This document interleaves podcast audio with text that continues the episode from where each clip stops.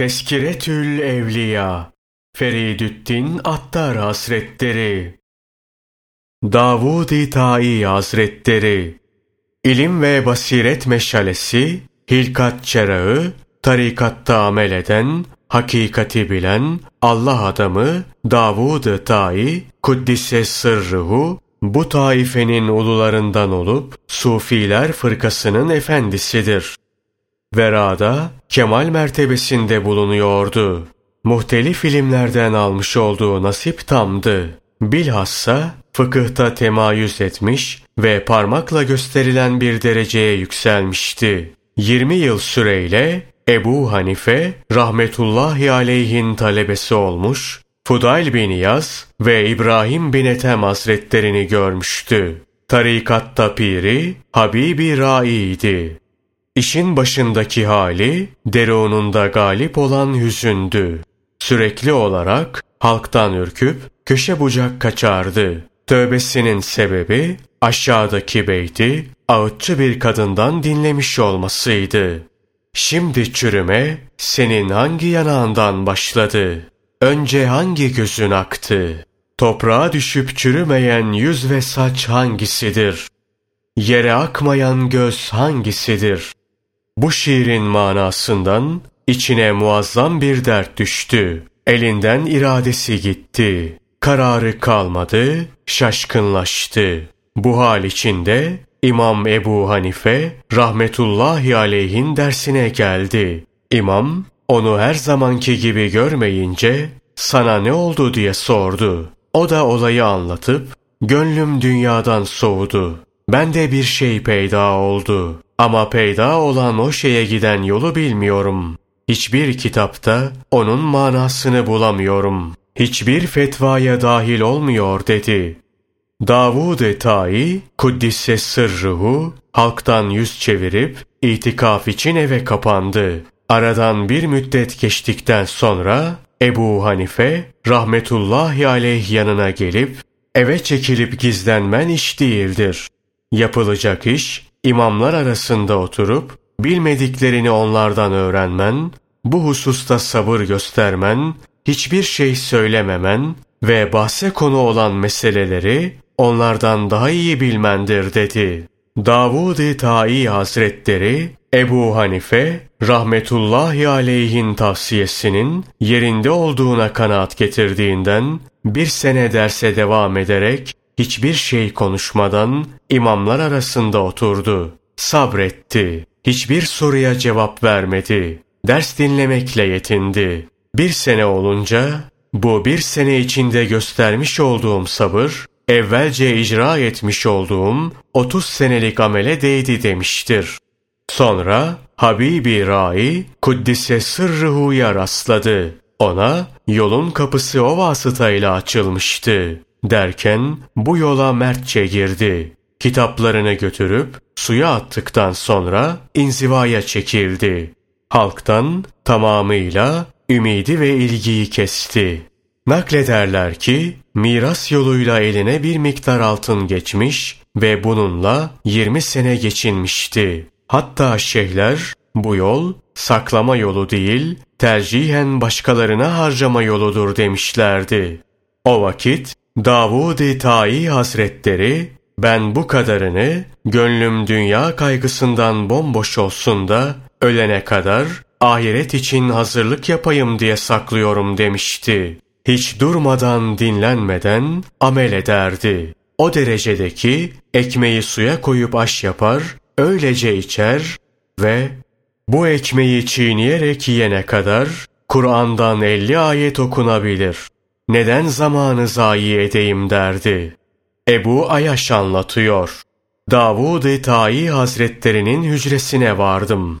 Elinde bir kuru ekmek olduğu halde onu ağlar vaziyette buldum ve ''Ya Davud, sana ne oldu?'' dedim. ''Şu ekmeği yemek istiyorum ama helal olup olmadığını bilmiyorum.'' dedi. Diğer biri anlatıyor. Davud-ı Tai'nin yanına gittiğimde güneşe konulmuş bir testi gördüm ve niçin bunu gölgeye koymuyorsun dedim. Testiyi buraya koyduğumda gölgeydi. Şimdi nefsin keyfi için yerini değiştirmek hususunda Allah Celle Celaluhu'dan utanıyorum cevabını verdi. Naklederler ki büyük bir yeri vardı ve bu yerde birçok ev ve oda mevcuttu. Odalardan biri harap olunca gider öbür odada otururdu. Evini için tamir ve imar etmiyorsun dediklerinde dünyayı imar etmemek için Yüce Allah'la ahdim var demişti. Bu sofa müstesna, bütün odalar viran olup gitti. Ve vefat ettiği gece bu sofa da çökmüştü. Başka biri yanına varıp evin tavanı yarılmış. Göçmek üzere deyince Davud-ı Ta'i Kuddisse sırrıhu olsun. Biz de göçmek üzereyiz. Yirmi yıldır şu tavanı görmüş değilim dedi. Niçin halkla oturmuyorsun diyenlere, kimle oturacağım? Benden akıllı ve zeki biriyle oturduğum zaman bana dini hususları emretmiyor ki, benden büyük biriyle oturduğumda kusurlarımı sayıp bana göstermiyor ki, tersine kusurlarımı bana fazilet olarak gösteriyor. Bu durumda halkla oturup da ne yapacağım? Niçin evlenmiyorsun diyenlere, bir mümineyi kandıramam ki demişti. Nasıl yani? Ne demek istiyorsun dediklerinde şöyle dedi. Onunla evlenince dini ve dünyevi bütün işlerini görmeyi üstlenmiş, bunun altından kalkamayınca da onu kandırmış olurum dedi. Peki sakalını niye taramıyorsun denilince ne zaman boş kaldım ki tarayayım demişti. Mehtaplı bir gecede dama çıkıp semaya bakarak melekutta tefekküre daldı. O kadar ağladı ki kendinden geçip komşusunun damına düştü. Komşusu dama hırsızın geldiğini zannettiğinden kılıcını alıp dama çıktı. Davud-ı Ta'i'yi görünce elinden tutup seni buraya kim attı diye sordu. Bilmiyorum dedi. Kendimden geçmiştim. Haberim yok. Ama zannın doğru. Hırsızı yakaladın. Onu namaza koşarken görüp niçin koşuyorsun diyenlere askerler şehirde olup beni beklemektedirler dedi. Hangi askerler diye sorduklarında mezarlıktaki ölüler diye cevap verdi. Namazı bitirip selam verince eve varana kadar sanki birinden kaçıyormuş gibi yürüdü. Halktan gelen sıkıntı sebebiyle namaza gitmeyi son derece güç bulurdu. Nihayet Hak Teâlâ bu zorluğu üzerinden kaldırdı. Nitekim bir gün annesi onu güneşte oturmuş ve tere batmış bir halde görünce ''Canım oğlum, hava son derece sıcak. Sense aralıksız olarak oruç tutuyorsun. Gölgede otursan ne olur?'' dedi. Anneciğim, nefsimin hoşlanması için adım atma hususunda Allah Celle Celaluhu'dan utanıyorum. Ben kendimde de liyakat ve yürümek kuvveti görmüyorum dedi. Annesi bu ne söz diye sordu. Şöyle dedi. Bağdat'ta halleri ve uygunsuzlukları görünce Allah Teala'ya niyazda bulundum ki bendeki yürüme gücünü geri alsın da cemaate gitmem lazım gelmesin. Bu suretle onları görmemiş olayım. Şu anda 16 seneden beri bende cemaate devam etme liyakati ve mükellefiyeti yoktur. Ama bunu sana söylemedim. Sürekli olarak hüzünlü olduğu nakledilir. Gece olunca senin derdin öbür dertlerimin hepsine galip geldi ve beni uykusuz bıraktı dedi. Üzerine ard arda musibetler gelen bir kimse de hüzün hiç eksik olur mu derdi. Bir zamanlar dervişin biri şunu anlatmıştı. Davud-ı Ta'i'nin yanına gittiğimde kendisini güler halde gördüm ve şaştım. Dedim ki, ya Davud, gönlündeki bu neşe nereden? Dedi ki, seher vakti üns şarabı dedikleri bir şarap sundular. O yüzden bugün bayram ediyor ve neşeleniyorum. Naklederler ki ekmek yerken yanından bir Hristiyan geçti. Yesin diye ona bir parça ekmek verdi. O gece Hristiyan hanımıyla cinsi münasebette bulundu ve kadın hamile kaldı. marufi kerhi, kuddise sırruhu, işte bu birleşmeden vücuda gelmişti. Ebu Rebi Vasıti, Davud-ı Tai, kuddise sırruhuya, bana öğüt verdiğince dedi ki, dünyadan uzak durman orucun, ölüm bayramın olsun. Tıpkı yırtıcı aslandan kaçar gibi halktan kaç. Nasihat isteyen diğer birine dilini tut dedi. Adam biraz daha dedi. Halktan uzaklaşıp yalnız ol dedi. Adam biraz daha dedi. İmkanın varsa gönlünün halkla olan ilgisini kes dedi.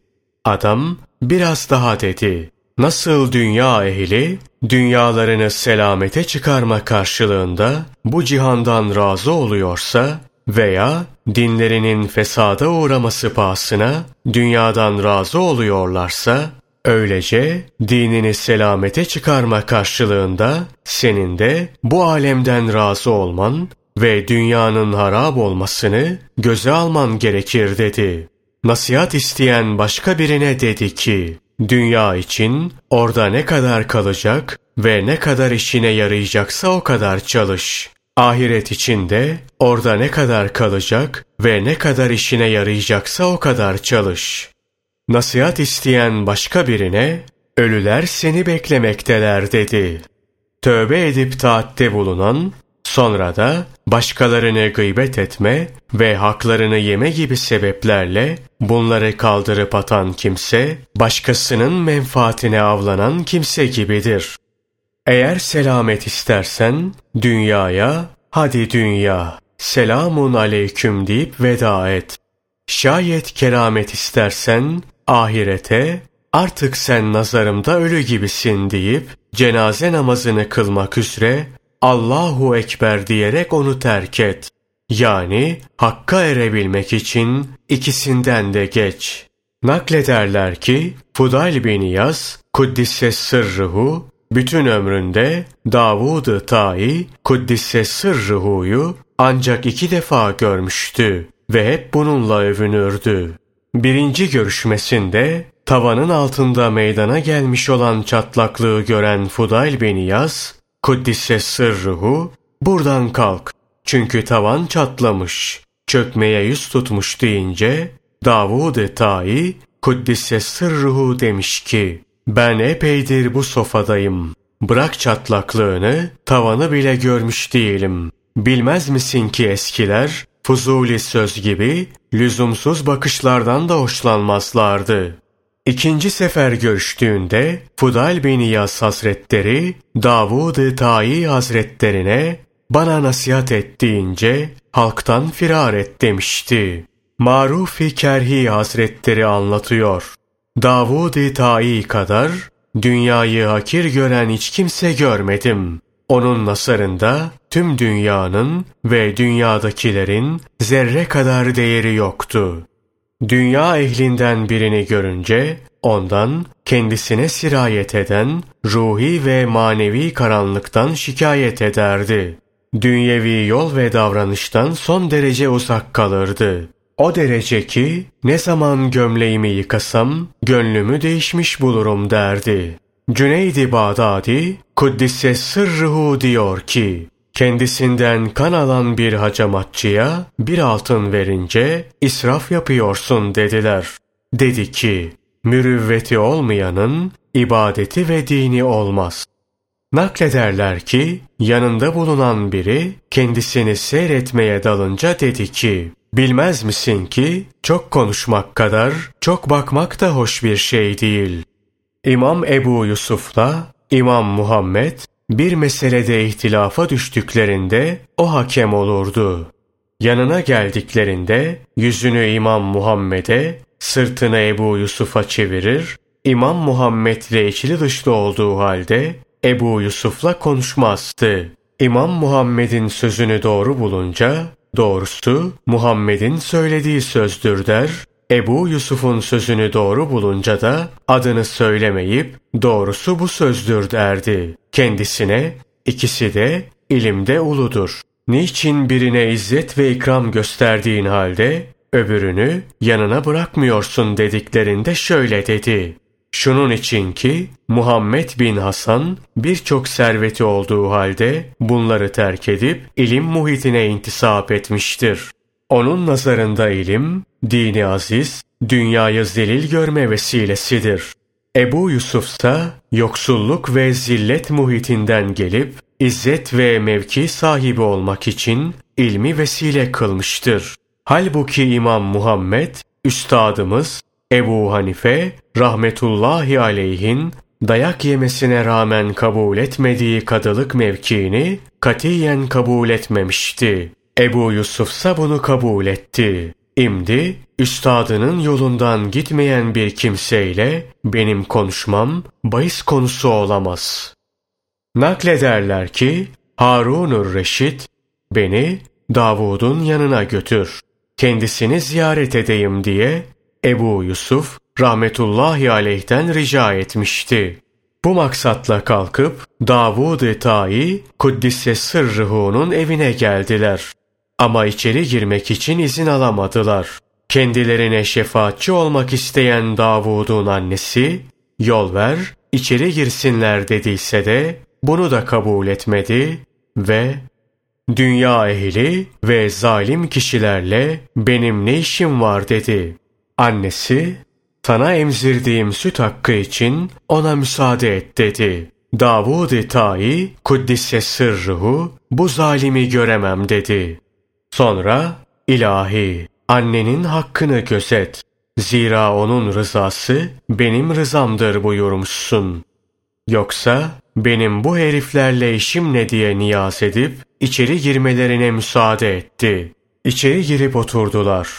Davud-i Ta'i Kuddisse sırrıhu vaz etmeye başladı. Harunur Reşit ise ağlıyordu. Harunur Reşit geri döneceği zaman önüne altın bir yüzük koyup al helal yoldan elde edilmiştir dedi. Davud-i Ta'i Hazretleri onu hemen al çünkü benim buna ihtiyacım yoktur.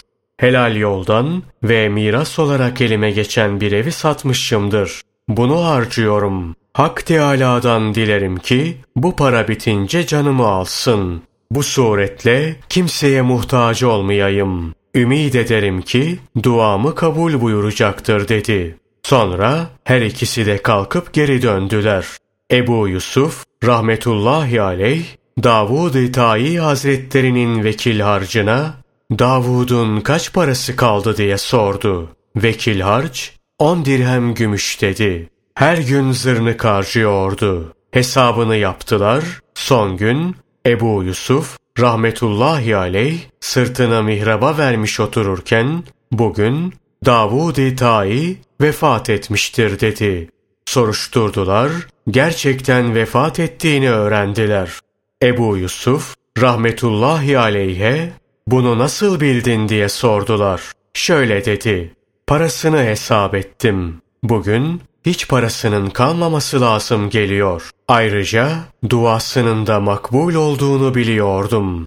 Ölüm zamanındaki halini annesinden sordular. Dedi ki, bütün gece namaz kıldı. Gecenin sonuna doğru başını secdeye koyup bir daha kaldırmadı. Bu sıra benim gönlüm meşguldü. Yavrucum, namaz vaktidir dedim. Dikkat edince vefat etmiş olduğunu gördüm. Büyüklerden biri anlatıyor. Davud-i Ta'i hastalık halindeyken bahsi geçen o dehlizde yatıyordu. Hava gayet sıcaktı. Yastık yaptığı bir kerpicin üzerine başını koymuş, hem can çekişiyor hem de Kur'an okuyordu. Seni açık havaya çıkarmamı arzu eder misin diye sorduğumda, nefs için böyle bir şeyi arzu etmekten utanırım. Zira şimdiye kadar nefis, bana hiçbir isteğini kabul ettirememiştir. Bu haldeyken katiyen kabul ettiremez dedi. Sonra aynı gece vefat etti. Ölünce beni duvarın arka tarafına gömün. Ta ki önümden kimse geçmesin diye vasiyet etmişti. Öyle yaptılar. Hala da öyledir. Duvarın dibinde, dikkat çekmeyen bir yerde halvettedir. Vefat ettiği gece semadan bir ses gelmişti. Ey yeryüzü halkı! Davud-i Tayi Allah Teala kendisinden razı olduğu halde hakka ermiştir. Sonra biri onu şu anda zindandan kurtuldum diye havada uçar bir halde rüyada görmüştü. Bu şahıs rüyasını Davud-i Tayi Kuddise sırrıhu'ya anlatmak için geldiğinde onu ölmüş olarak bulmuştu. Ölümünden sonra gökten avaz geldi. Davud-i Tayi muradına erdi.